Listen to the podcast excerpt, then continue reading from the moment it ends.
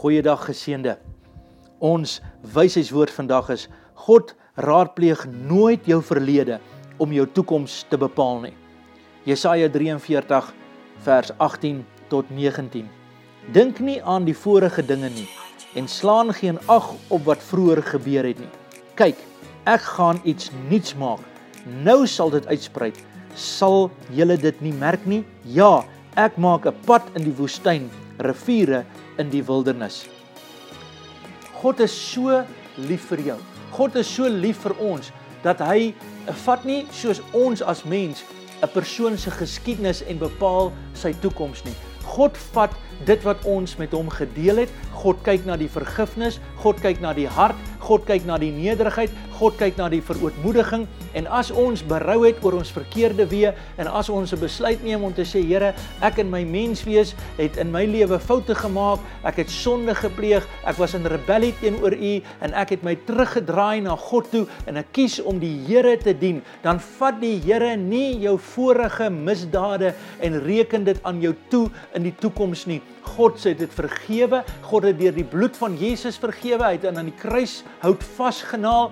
Hy het jou vrygespreek. Hy het dit in die dieptes van die oseaan gegooi. Hy dink nooit weer daaraan nie. En nou kyk hy na jou deur die kosbare seëninge van ons Here Jesus Christus en hy maak 'n besluit in jou lewe en hy sê ek gaan jou seën op grond van die seën wat ek vir my seun Jesus Christus gegee het. Ek gaan jou seën met alle geestelike seëninge in Christus. En dit is my gebed vandag dat die Here jou sal krag gee. Weet dit vandag, God dink nie aan jou verlede nie. God God gebruik nie jou verlede nie. Vat hierdie woord in Jesus naam dat God gaan 'n nuwe ding doen en dit gaan deurbreek. Daar gaan 'n woestyn, 'n rivier in die woestyn kom. Daar gaan vir jou oorwinning kom. Daar gaan 'n deurbraak kom en die krag van die Here gaan jou deel wees omdat ek en jy weet vandag dat God hou nie die verlede teen jou gesig nie. God is die een wat vir jou die oorwinning gaan gee in Jesus se naam.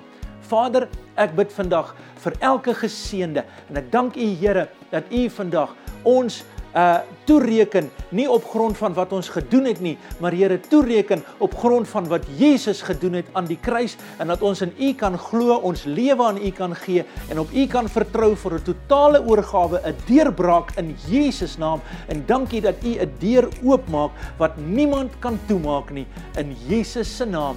Amen and God bless you.